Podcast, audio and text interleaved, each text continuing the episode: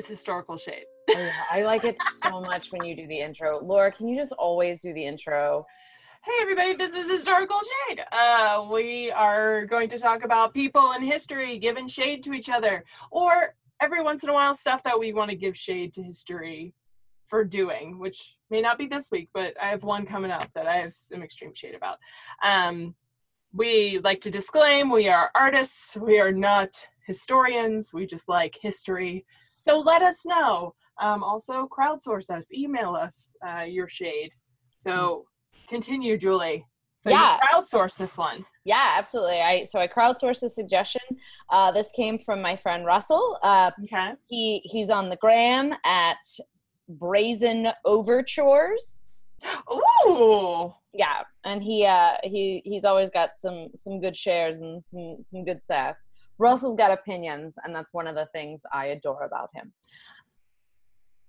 I You look mean, like- you look like you had an ellipse or something, like you were about to say something. Yeah, I, I just love the Instagram handle Brazen Overtures. Like, and the fact that he was the first person to get it. Like, do you ever have people that like they get an Instagram handle and you're like, that wasn't already taken? Man. Yes. If I just had the balls to like go after the Instagram handle that I really wanted, but I just assume someone's already taken it. Anyway, that's a metaphor. Continue. Laura's gonna spend her afternoon changing Instagram handles. Yeah. All right, so today I'm going to talk about the Astor Place riots, also known as the Shakespeare riots. Um, they occurred at the now demolished Astor House in Manhattan. And depending on the source, they left between 22 and 31 rioters dead. And more than, yeah, yeah, it was big. Yeah. Uh, more than 120 people injured. okay. So it was the deadliest to that date of civic disturbances in Manhattan. Um, and generally at that time, pretty much all of the civic disturbances pitted immigrants and nativists against each other uh, or together against the wealthy who controlled city police and state militia. So I'm just going to let that fact sit for a minute because clearly we've learned nothing from history and nothing has changed. yeah. So, a what what qualifies as a civic disturbance? Like, Um, I'm gonna I'm gonna go look it up real quick because I don't necessarily know. Oh, you can get civic disturbance. So means of acts of violence and disorder prejudicial to the public law and order includes acts such as riots, acts of violence, insurrections, unlawful obstruct- obstructions or assemblages, and other disorders prejudicial to public law and order. okay, cool, cool. So it just feels like if you have assembled, hmm but like not necessarily gotten permission or a approval or whatever. like against the man. Yeah. And you can assemble and just like talk, and that's still a civil disobedience, but you can also assemble and like murder people, still a civil disobedience. except for the purge, which is totally legal. Um, so eh, at its base, you can say this was a riot in New York over the correct theatrical interpretation of Macbeth. Um, but it's it's much more complicated than that because then Okay. you have to look at who's performing the Macbeth and, and why they have different interpretations and all of that. Laura, you are so giddy right now. How I'm do you so take a screenshot on this computer? Um, let me tell you why. I'm just taking pictures of you with my phone. I'm almost crying for how excited I'm going to be. Here's why. Because I'm just imagine so I don't know anything about this and I'm so excited as a theater person, but I'm just imagining like my my like acting two class in college or like even graduate school, like uh, acting for the classics and like people would get up in arms about like what to be or not to be meant and like way too where it's I take theater very seriously, but there's like another level where people are like, no, what Shakespeare meant, da da da da. And like part of you just wants to be like, Shakespeare wanted to make money though, guys. Like, mm-hmm. let's also remember. Anyway, so I'm just imagining, I don't want to name names, but I'm just imagining like seven people in those acting classes that were way too serious. Continue um yeah so i i feel like this riot like was like a blip in my theater history class as well because uh-huh. like i vaguely remembered it and then when i started like researching this i was like holy shit first of all why is there not a movie or a series about this? Because it's right like, now. Right? Yeah. Y'all call me. I'll be in it um, so in the early to mid 19th century, American theater is dominated by British actors and managers. Like they're mm-hmm. so the rise of Edwin Forrest, he's like the first American star. So this is this is a big deal. Like mm-hmm. the uh, partisanship of his supporters, it's sort of an early sign of this like homegrown American entertainment business. So it's all like just his existence at all in the American theater scene is like already creating attention and he came up uh, in in Philadelphia is where he came up, and and I read one article where he um, he talked about how like his first show he got all these amazing reviews, and then like the guy pulled him in the office and was like, okay, well, um, we're just we're gonna let you go. Um, we sort of in so many words need someone British because we need the star power. So like that is the equivalent today of like you don't have enough Instagram followers for us to cast you in this. Um oh and I think he's sort of like had a like that was like the start in the start of his career of him just like hating British actors. So he, okay. he's also got, you know, he's got some breakup like juice about this whole situation. Yeah so in 1849 he is at the height of his popularity. He's famous for his ruggedly masculine good looks. He's got a very forceful acting style. And so oh, i would have dated him. It would it would have not gone well but i would have dated him. So and i would have yeah. been the one that was like ooh, ooh i don't want to give advice for dating but uh, so for years, he and the more restrained British actor William Macready had been professional rivals. So when it started out, it was eh, not as tense. It was, you know, you know, we're just we're rivals. Uh, but it just gets increasingly more contempt for each other's work and their approach to the classic Shakespeare roles. Um, I should note because I feel like I bring up Fallout a lot. When I first read Macready, I was like, already drawn to him. I was like, oh, Macready. And then I realized it's because Macready is one of my favorite characters in the series. Um, he has a great backstory, but he is not the Macready we're talking about. So don't okay. be fooled like I was. Okay. Um, so on top of that, like the public loves this idea of dueling actors. Like oh, when yeah. uh, they're they're just eating it up. So when well, Forrest, mm-hmm but like today the we still do that right? Like on like people magazine and stuff it's like angelina jolie especially if there's a man involved but that's like the oh my god. but like whenever yeah they just we still love that. Continue. Yeah we have learned nothing people. no so Forrest, so he actually embarks on a tour of Macready's home turf in England, and the first tour, like everybody comes to see him, and so again, it, uh.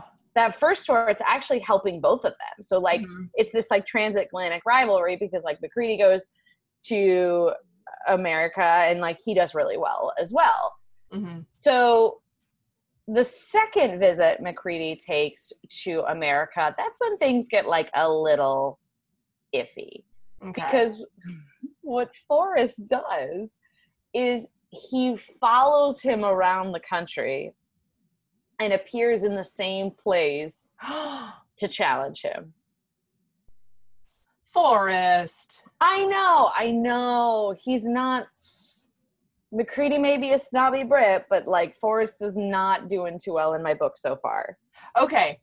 So during my divorce, I would Instagram certain pictures and then the woman who we're gonna we're gonna divulge for a second the woman who um, was sleeping with my husband so we were like mile i was in pennsylvania at this time and or tennessee i was somewhere else and she was in florida but i would instagram like a picture of my boots like because i walked through airport security in these really high heels because boots don't fit in luggage. You have to wear if you want cute boots you have to wear them on the plane. 100% uh, yeah. So uh, the security officer mentioned like oh you must be committed to looking cute right? And i was like no no which like now is actually very don't comment on what i'm wearing security officer. But um i took a picture of it on instagram and then she put like two hours later a picture of her boots and there was like this there was this very continuing and like i didn't look at her instagram but i had friends who were like hey i think she looks at your stuff anyway, that's what this reminds me of of like why why are you even doing that? Why are you trying to see the equal likes? Like why emotionally Ay, ay, ay. Anyway, so if you have a rivalry, don't put up the same kind of picture and look at how many likes you get. Don't do it. That's the Forrest Macready happening all over again. We're gonna bring that into conversation again. Like, okay. let's like the next time someone does something on Instagram, I'm gonna Yo, are you pulling a? Forrest?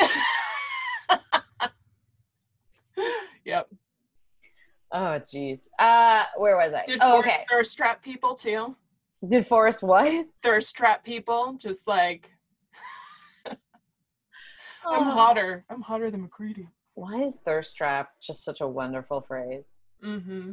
Um, so given the tenor of the time, of course, the like the newspapers are going to support homegrown Star Forrest, which makes me laugh because of later. But so right now the newspapers are like, woot woot Forrest.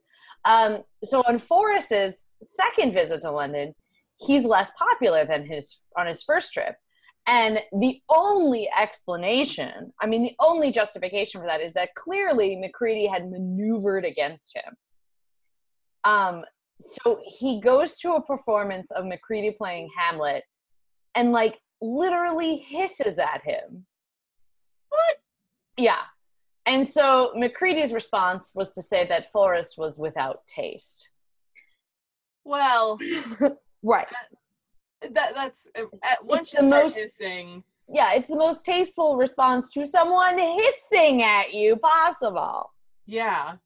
Like we all like in theater, someone comes to see your show, like, and you don't necessarily like the show. I've had shows that I've hated. I still don't hiss at anyone. In my head, um, Forrest is basically acting like the the lady um in the Princess Bride during like Buttercup's wedding march, where she's like, That's that's how Forrest is behaving in my head. Okay. So up until this point, the rivalry had been more or less good natured. Well, now it gets bitter. So Macready, so now we're moving towards the riot. So this is now Macready's third visit to America in 1849. Forrest has again booked himself into nearby theaters. Um, so Forrest partisans disrupted a Macready performance at Philadelphia's Arch Street Theater during the tour. Um, Macready sent notes of protest to the newspapers, and Forrest responded with a note calling Macready a superannuated, superannuated driveler. Um, which made me laugh because when I was in college, I did like a summer Shakespeare thing, and mm-hmm. our director cast supernumeraries, mm-hmm. which up until that point I never heard the phrase, but it's it's literally just bodies to fill out the stage. Yeah, it's a stage extra. Yeah. yeah. And I'll never forget one of the supernumeraries. Keep saying that five times fast. Um, I can't. I think we were doing like King Lear or something, where she was just like a supernumerary, like you know, assistant to Regan or whatever. And it was when like the storm was starting, mm-hmm. and so like all this drama is talking and like Lear's like being like, ah, I disown my children, blah, blah, blah. And this girl's in the background, like holding up her hand and looking at her hand and then like looking up at the sky. And then at one point she like mimes putting an umbrella up. And we were playing this like in the era, like heavy historical costumes. And I just like, I'll never forget the director stopping the rehearsal being like, what? are you doing? Like, so that's my supernumerary story. I always think of that when we play bad extra in improv because I'm like, oh, I'm gonna be that girl someday. I, supernumeraries are really popular. Like they got, I don't know if they got their start in opera, but they're still used in opera a lot because you have your like main chorus, but then these opera scenes are so grand. So that's where I know it, and it's very, it's, yeah, it's just funny to me when people are like, I'm a supernumerary. It's like you're a, which like there's no there's no like I've been an extra, I've been a supernumerary because it pays the bills and it gets you in and you know, but yeah. So that's yeah, that's a, a supernumerary. What did you say? A supernuated driveler. Oh, Yeah, Yeah. That's so much better than you lack taste. Yeah. So I'm gonna say point to Forrest on this one. Oh, However, but like Forrest lost like 70 points by Oh. booking a nearby venue. So. oh yeah, yeah, he's he's nowhere close to Macready in terms Yeah. of class at this point. So step it up, Forrest. Um, it gets worse though because at one point the carcass of a dead sheep was thrown on stage at Macready. Okay, let's. Was it by Forrest or by someone else? It was by his his supporters, Okay. which talk about the day. Like i understand i understand. I don't understand this but you know you go to a show you just went to the farmers market you have some tomatoes like you throw them on stage. Someone had to plan and carry an extra fucking big bag like because you know whenever you go to the movies i don't do this and you bring like a slightly larger bag to accommodate like your bottle of water and your candies so what do you mean you don't do that? oh i do that Oh, Um, okay. I was like, what? We all do that. we did that together I specifically have a movie purse. but like someone had to have a dead sheep purse Yeah. like to, to do that You are not wrong, my friend. and someone had to suggest that like there had to be a meeting and someone go like i i could the throw dead sheep. sheep I got the sheep. i got the sheep i, And I then could somebody else, somebody else is in the corner like, I had a dead goat just for damn it todd Ugh. oh. Uh, so the climate worsened when Forrest instigated divorce proceedings against his English wife for immoral conduct. Um, and all of this comes down the day Macready arrived in New York for his farewell tour. So like people are just like very anti-English at this point. Um, there's a whole side tangent that I could go on about the story of Forrest walking in on his wife. Um, but in the interest of time, we cannot. But just know, like, look up Forrest. This guy's got stuff. Okay. Um, so the the thing that's interesting is like among the supporters, the, this dispute is reflecting a growing split in the American public because Forrest is like the hero of the working man and the lower classes, and his connections were substantial with working people, with the gangs of New York. Uh, he had Mm. made his debut at the Bowery Theater, um, which had come to cater mostly to a working class audience drawn from like the violent immigrant heavy five points neighborhood of lower manhattan a few blocks to the Mhm. west. And you know he he's like a muscular guy. Like he looks like a guy that's working. He has a very impassioned delivery and it was deemed admirably american by his working class fans. Uh, whereas in comparison macready has a much more subdued and genteel style. Uh, his bob dylan versus not i want to say elton john but not like yeah I read like a, a description from someone that talked about like the Macready acting style, and and they talked a lot about like it's more the focus on the words, and the words are what's telling the story, versus Forrest, who's like I'm going to imbue everything with as much emotion as possible. My guess is there's probably a good middle ground between the two of them. um, so Macready on the opposite um, he's like praised by wealthy americans and literary opinion leaders mm. and so kind of like leading up until this point like theater and performance like it, it used to be for for everyone. I mean like shakespeare you have the groundlings and and all of that. Yeah. and so what's happening in america in this time is there's kind of like a split happening with theater. And so to avoid mingling with the immigrants and the five points crowd the astor place opera which is near the junction of broadway where the entertainment venues are catering to the upper class um, they sort of open they sort of start doing like Astor Theater. So the the Astor Theater House where these riots are, or Astor Place Theater, it, it's the opera house. Okay. So if you're looking at like the hierarchy of theater, it's like opera, then theater in the upper areas, and then the Bowery Theater. Mhm. And and one of the ways that they're sort of like keeping this separate out beyond like the cost and all and the location and all of that is the Astor Place has a dress code. And that so they have a dress code of like white vest and kid gloves, which are like the little white gloves. Mhm. Um, so that's kind of taken as like a provocation by populist Americans, where the theater was traditionally a gathering place for all classes. mm-hmm. Okay. So again, guys, theater is so important. Mhm. It comments on things that are happening and it also reflects things that are happening. Mhm. We need the arts. So the events leading up to the riots. Uh, so on May 7th, 1849, so this is three nights before the riot. So Macready is scheduled to appear in Macbeth at the Opera House.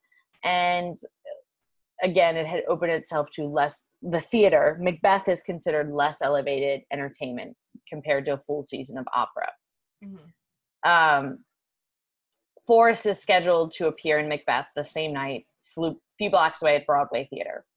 So Forrest supporters, they brought hundreds of tickets to the top level of the Astor Opera House, um, and they brought this performance like a grinding halt. So they're throwing rotten eggs, potatoes, apples, lemons, shoes, bottles of stinking liquid, and ripped up seats. Okay, it's P, guys. It's P. Just say it's P.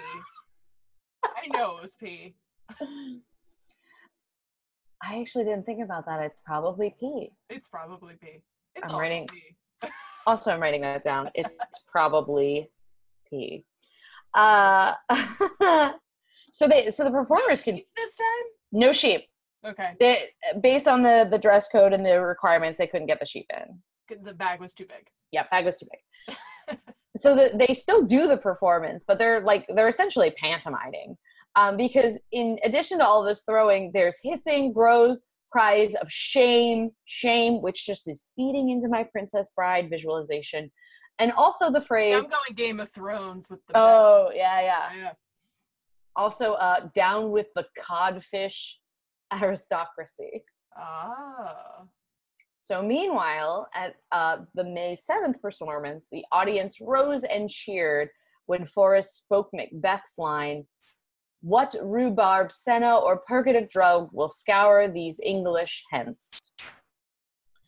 And so, I think it's important to note here that there's two performances happening and that Forrest has fans at his performance but there's also all of these people at Macready's performance because I, I think it sort of like demonstrates while Macready may have like uh, you know patrons and fans in high places, the upper echelons, the upper tens, um, you know, literary heroes and all that. The numbers are on Forrest's side. It's just the bank account isn't. Mm-hmm. So after this disastrous performer performance, Macready announced his intention to leave for Britain on the next boat. He's pers- right. imagine doing a show dodging lemons and tomatoes? Just being like out damn spot and be like, oh shit, There it is. I got hit by a cucumber. Damn it. Yeah, I can't. I can't imagine. Thank goodness people are not allowed to bring produce into shows anymore. That we know. That we know. of. Um, so he is persuaded to stay and Okay. perform again. So there's a petition signed by 47 wealthy New Yorkers, including Herman Melville and Washington Irving. Oh, hoo-hoo. And uh, I believe that the, this quote is attributed to Washington Irving. He informed the actor that the good sense and respectful order prevailing in this community will sustain you on the subsequent nights of your performances. Uh. So Macbeth is rescheduled for the evening of May 10th. And to forestall any more trouble, Macready's supporters buy up all the seats and the theater management. They board up the windows and they take other precautions to keep the anti-macready faction out. So when we say other precautions the police chief at the time george washington Matsell, he informs the new whig mayor caleb s. Woodhull that there's not sufficient manpower to quell a serious riot uh, and so they're just expecting a riot at this point um, so I do just want to take a pause here and just sort of talk a little bit about like the Whig Party and, and what that means. So, mm-hmm. alongside the Democratic Party, uh, the Whig Party was one of two major parties in the United States during the 30s, the 40s, and the early 50s. It's part of the period that some scholars describe as the second party system. So, Demo- so this is some description. So Democrats stood for the sovereignty of the people as expressed in popular demonstrations, constitutional conventions, and majority rule as a general principle of governing, whereas Whigs advocated the rule of law, written and unchanging constitutions, and protections for minority interests against major tyranny. Uh, historian Daniel Walker Howe argues that the Whigs were modernizers who attached a great deal of importance to protecting property, maintaining social order, and preserving a distinct cultural heritage, three characteristic conservative concerns. The Whigs themselves adopted the term the word conservative, which they associated with law and order, social caution, and moral restraint. Moral restraint.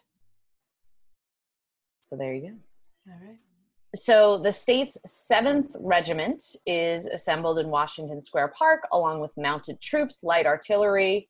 Uh, about a total of 350 men would be added to the 100 police outside of the theater as well as 150 inside. So if anyone's really smart like this is the night to rob the upper tens Mm, nope, next line. Additional res- police were assigned to protect the homes in the area of the city's upper tens, the wealthy and elite. Okay, well, guys, I have no future as a robber. Damn it. That's a lot of people. Right?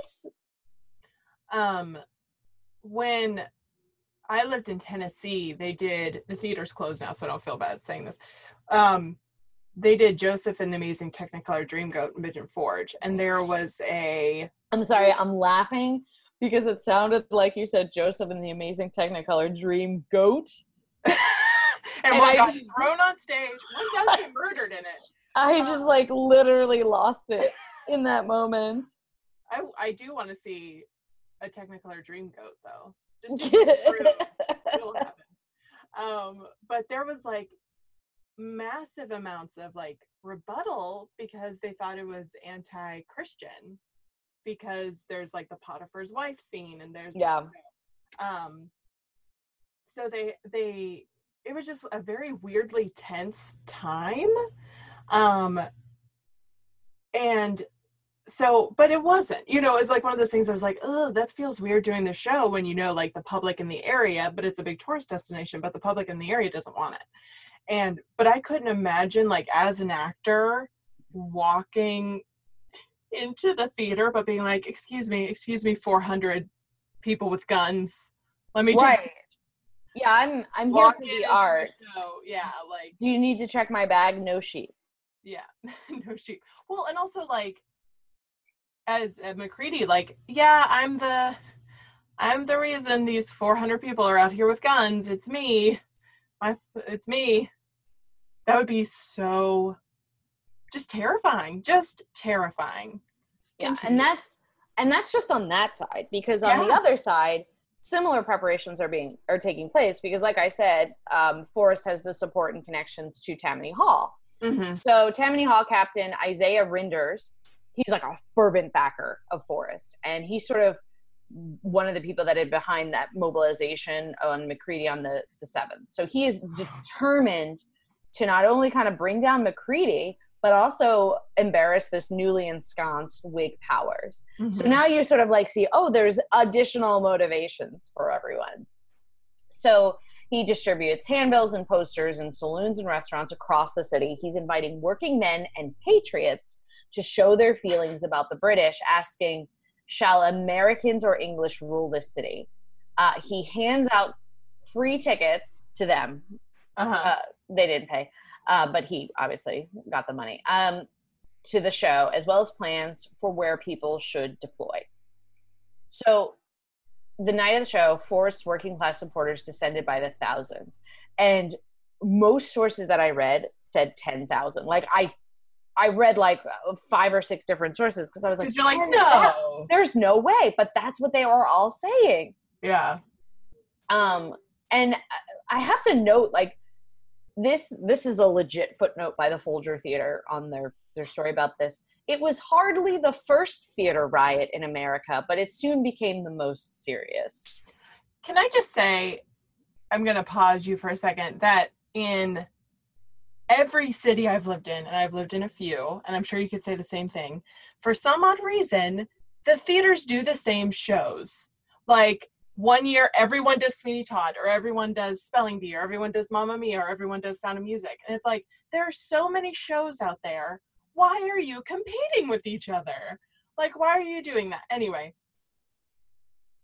you're you're absolutely right it's like once one theater announces their season you sort of have an idea of at least two or three shows that all the other theaters are going to do as well Yeah, like why couldn't they do Hamlet while they were doing Macbeth? Like why couldn't like they're both good roles. It's fine. It's Yeah. okay. now i'm like i want to do both of those shows yeah. I'm almost at the age for Lady M. Okay, so while Julie's in her her dream of Shakespeare, so Rynders and his followers they set up relays to bombard the theater with stones. Um, they were having like running battles with the police. Uh, uh, at one point, they tried but failed to set fire to the building. So it's like sheer chaos. So it's it's a brick building and they tried and then they're like, oh shit. This isn't wood. As the kids say, "You tried it." You tried Do the kids say that? What's a running battle? I, they're just like, Come Come and catch America. me. Come and catch me, police officer. Here's a stick. Uh, the Tribune reported as one window after another cracked, the pieces of bricks and paving stones rattled on the terraces and lobbies. The confusion increased till the Opera House resembled a fortress besieged by an invading army rather than a place meant for peaceful amusement of civilized community. So finally, around 9:15, the authorities call out those troops, um, and again, they're jostled, they're attacked, they're injured. And I, uh, let me just say, like, I'm not, I'm not like choosing a side here because I think it's important to note that a lot of what is a, a lot of the information that we have is from the newspapers, which again are like no longer supporting the hometown hero. They're like in this like vaulted literary place of like supporting macready and like the upper tens and, and all of that. So i think it's important to notice that shift um, because i think that that sort of bias plays in their how they've portrayed the events. That's not to say that like they shouldn't have tried to set the building on fire but Yeah. you know i would have loved to have just observed in person as a first person bystander I would have loved to have been the fuck away from there. that sounds I don't like to go to Black Friday. This sounds like Black Friday with guns with guns. and also no sales And no sales. What's the point? Mm-mm. so Um, finally the soldiers line up and Mhm. they open fire first they shoot in the air um, and then they just like straight up point blank range into the crowd so unfortunately most of those killed were bystanders which Yeah. like how does that even work Well, I'm sure it was people that like I mean when I lived in Savannah, this is not related at all, but when I lived in Savannah, they were filming SpongeBob SquarePants 2. And I just needed to go to the library. wait are there real people in that There are. Antonio Banderas is in it. wait i'm sorry There's a SpongeBob SquarePants one and two. Yes. Julie's dumbfounded by the world. That's what I- the face is happening. I'm like literally going to IMDb. So they were filming SpongeBob SpongeBob SquarePants 2, and like Savannah's like a walking town, so I could walk from my dorm to the library. And so I was going, and I need it was like when I was doing my thesis, so I needed to get to the library, and I was walking, walking, walking, and the street that was in between me and the library, Antonio, they were shooting a scene where Antonio Banderas was riding a giant pirate ship, like motorized pirate ship, down the street. So it was completely shut off, so I couldn't get to the library. I'm not saying that's what those bystanders did, but like, could you imagine being like, not a theater person, just being like, oh, I just need to get some like oranges. I just need to, why are all these fucking people here? I just, I just need to get over there. I just need to, okay. And then they walk. You know what I mean? this- I know this is a little of a tangent, but I'm so confused. I thought SpongeBob SquarePants lives under the sea. But Why in SpongeBob, Savannah. well, in SpongeBob Square, I don't, I didn't see it. But in SpongeBob SquarePants 2, I know they come on the beach. This is gonna be the like 15 minute bonus episode. Laura explaining SpongeBob SquarePants 2 to Julie. when in the show that I'm currently doing, um, there's a Romeo and Juliet line, and I get to defend. I love that movie. I get to defend it because there's like a, I wish I hadn't seen Romeo and Juliet, and then we're supposed to argue, and I was like, I have every rebuttal. Music by Elton John. Emily Blunt is the voice of Juliet. Anyway, but yeah, SpongeBob Square. I didn't see the movie. Next episode, we should watch it and then come back with our commentary. But I do know that Antonio Banderas rides a giant pirate ship because I couldn't get to the library for two hours. So I like got a coffee from that side of the street and like drank a coffee and watched the scene happen over. Oh, wait. Is it sponge out of water? probably. Okay.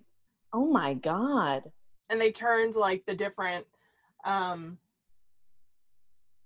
like different storefronts on Broughton Street, which is like the main street in Savannah. Well, there's a billion main streets, but it's like the main shopping street. They turned those all into like sea themed. This literally looks like a nightmare fever dream. Well, Right. imagine trying to do your thesis and you just want to get across the street. But Antonio Banderas, like that's the ultimate I need to do my homework dream. Where you're just like, I just need to do my thesis, but Antonio Banderas is riding a pirate ship in between me and the library. Like they're all super muscly for some Mm. reason. And I don't I didn't I didn't watch the show, so I don't, don't know who's the Yeah. starfish. Patrick. Patrick, is it a speedo? Oh my gosh. Sorry for all the SpongeBob's lo- lovers out there. cut this cut this out of the the podcast we're it's a mini episode it's a this the whole this is taking a turn where are we okay people died Riots. People died. okay so the city's elite were unanimous in their praise of the authorities for taking a hard line against the rioters Oh, publisher of course oh. publisher john watson redroad the promptness of the authorities in calling out the armed forces and the unwavering steadiness with which the citizens obeyed the order to fire on the assembled mob was an excellent advertise to the capital- capitalists of the old world and that they may send their property to New York and rely upon the certainty that it would be safe from the clutches of red republicanism or chartists or communists of any description. oh, we've learned nothing. Yeah. Nothing. Um, according to Nigel Cliff in the Shakespeare riots, the riots furthered the process of class alienation and segregation in New York and America. And as part of that process, the entertainment world separated into respectable and working class orbits, yeah. which actually kind of like a full circle to you talking about that show you saw. There we go. Yep. Um, as professional actors gravitated to respectable theaters and vaudeville, vaudeville houses responded by mounting skits on serious Shakespeare. So, Shakespeare at this point was something that was part of popular culture. Everyone saw Shakespeare. Now it's being moved into this new category of highbrow entertainment. So the, the the respectable theaters are doing Shakespeare, and the vaudeville houses are are mocking Shakespeare Mhm. um bruce i'm gonna bruce i'm gonna butcher your name i'm so sorry, Sorry, Bruce. McConaughey, McConaughey, emeritus professor at of theater at University of Pittsburgh, uh, he had this to say about the riots. He said, "There's this antagonism between Forrest and Macready that goes back really to Forrest's first tour of England in the 30s, but the riot itself is less about the actors per se than it is about the kinds of social and class nas- and national antagonisms in the American theater between supporters of the English actor Macready and supporters of Forrest. It's not so much a personal problem between the two performers, although that's there, um, as it is a kind of antagonism that moves beyond their personal relations and their relations as performers. The champions of Forrest are Tammany Hall Democrats. Their votes are working, their voters are working class Americans. They think of themselves as strongly patriotic they are refighting in a way the Revolutionary War, whereas Macready seems to be the pet of princes, as he's called in their propaganda. Uh, they denounce Macready as a symbol of aristocratic oppression, uh, not simply English oppression, but the oppression faced by working men, patriotic working men, and by their own employers.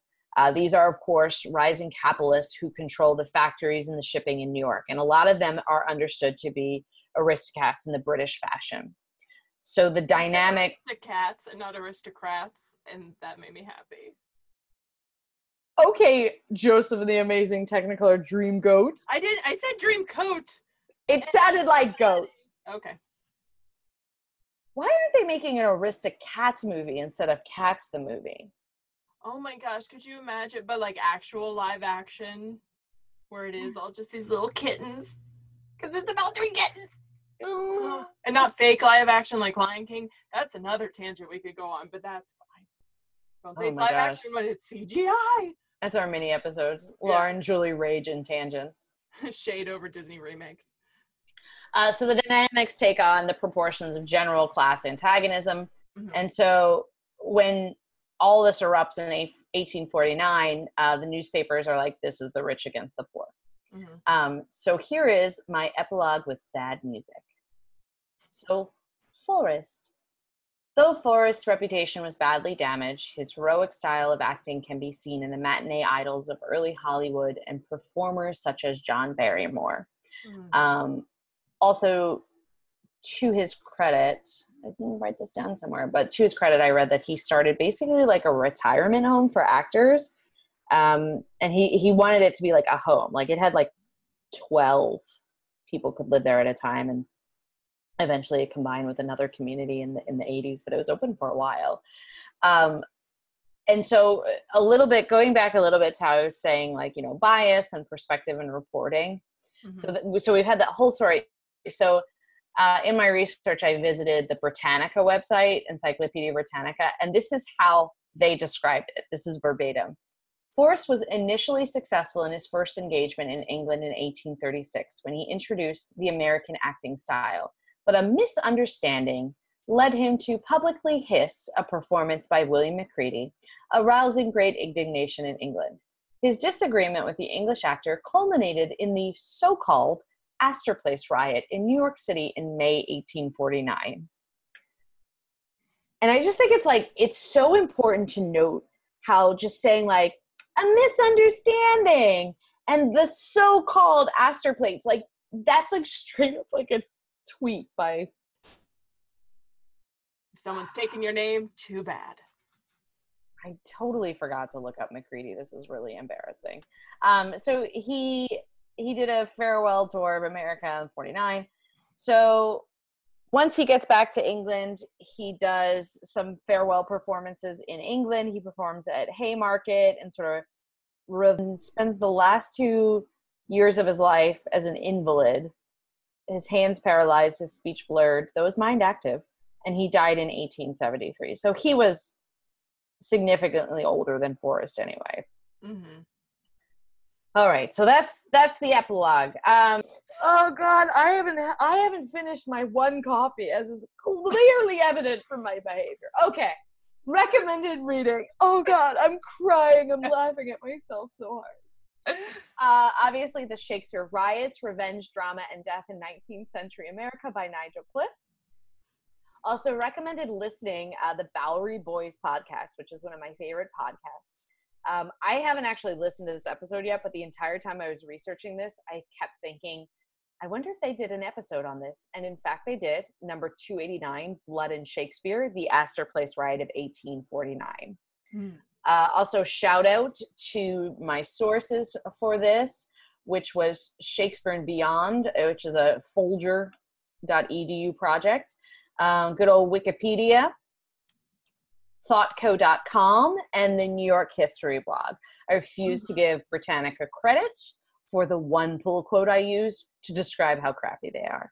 Okay. And that, my friends, is the story of the Astor Place riot. The other thing that I want to say, besides my horrible misdating it, I want to say that I wasn't misdating it until like right before, because I thought, anyway, Yeah, because you were like on board with all the timing. I was until like right at the end. Um, is that this reminds me of people that like are fandom haters? Like, just let everyone love the fandom that they love.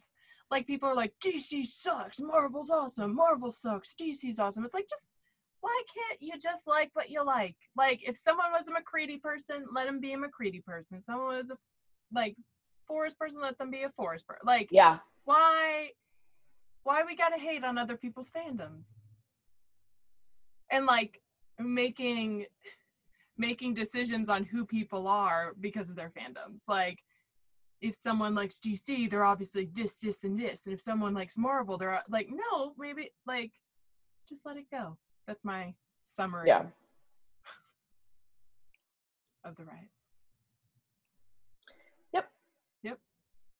Um, and I, it's kind of crazy because like you could literally pick up what happened and and and put it today, which probably is part of the reason you've transposed the dates because yeah some of some of the things people are like these pull quotes from them literally reads like an angry Twitter post. Yeah. Yep. Oof. Well, thank you, Julie. That was awesome. It's given me a lot to think about. Um, gotta find a, a dead sheet bag. Hi, Penny. she was quiet the whole recording, and then she she's got a shake and jingle jangle. Well, I mean, you know, you did close your laptop, so she probably didn't. She's probably like, Oh my "Oh, we're done." Uh, so, Julie, do you have some future light? Uh yeah, I have like some immediate future light. Um so last night um my husband mentioned that one of his favorite bands Mm-hmm. is, playing a concert in Maine today.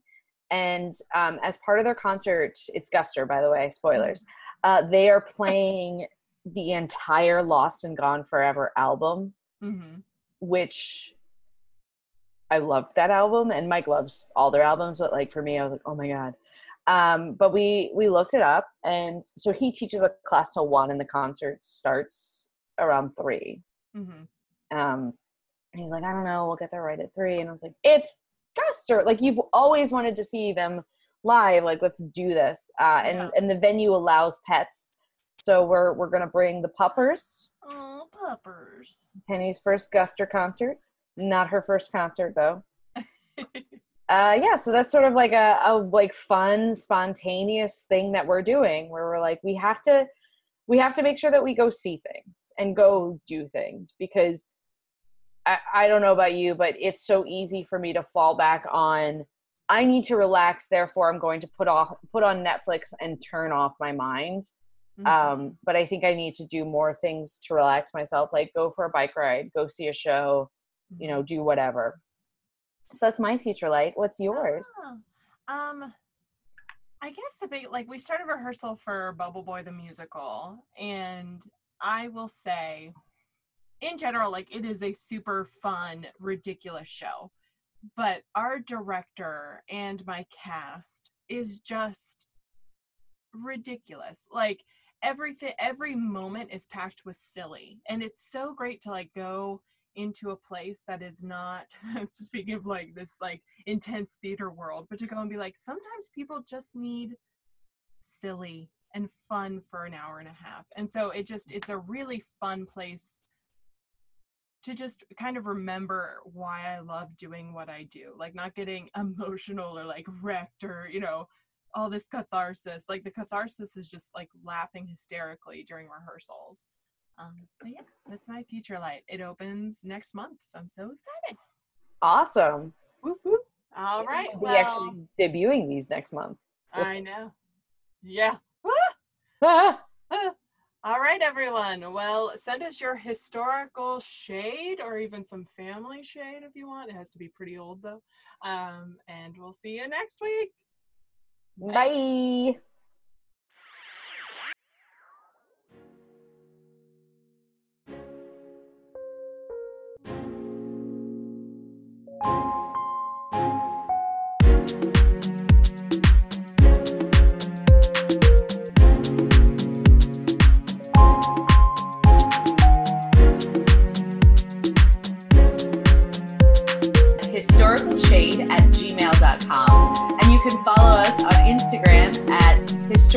underscore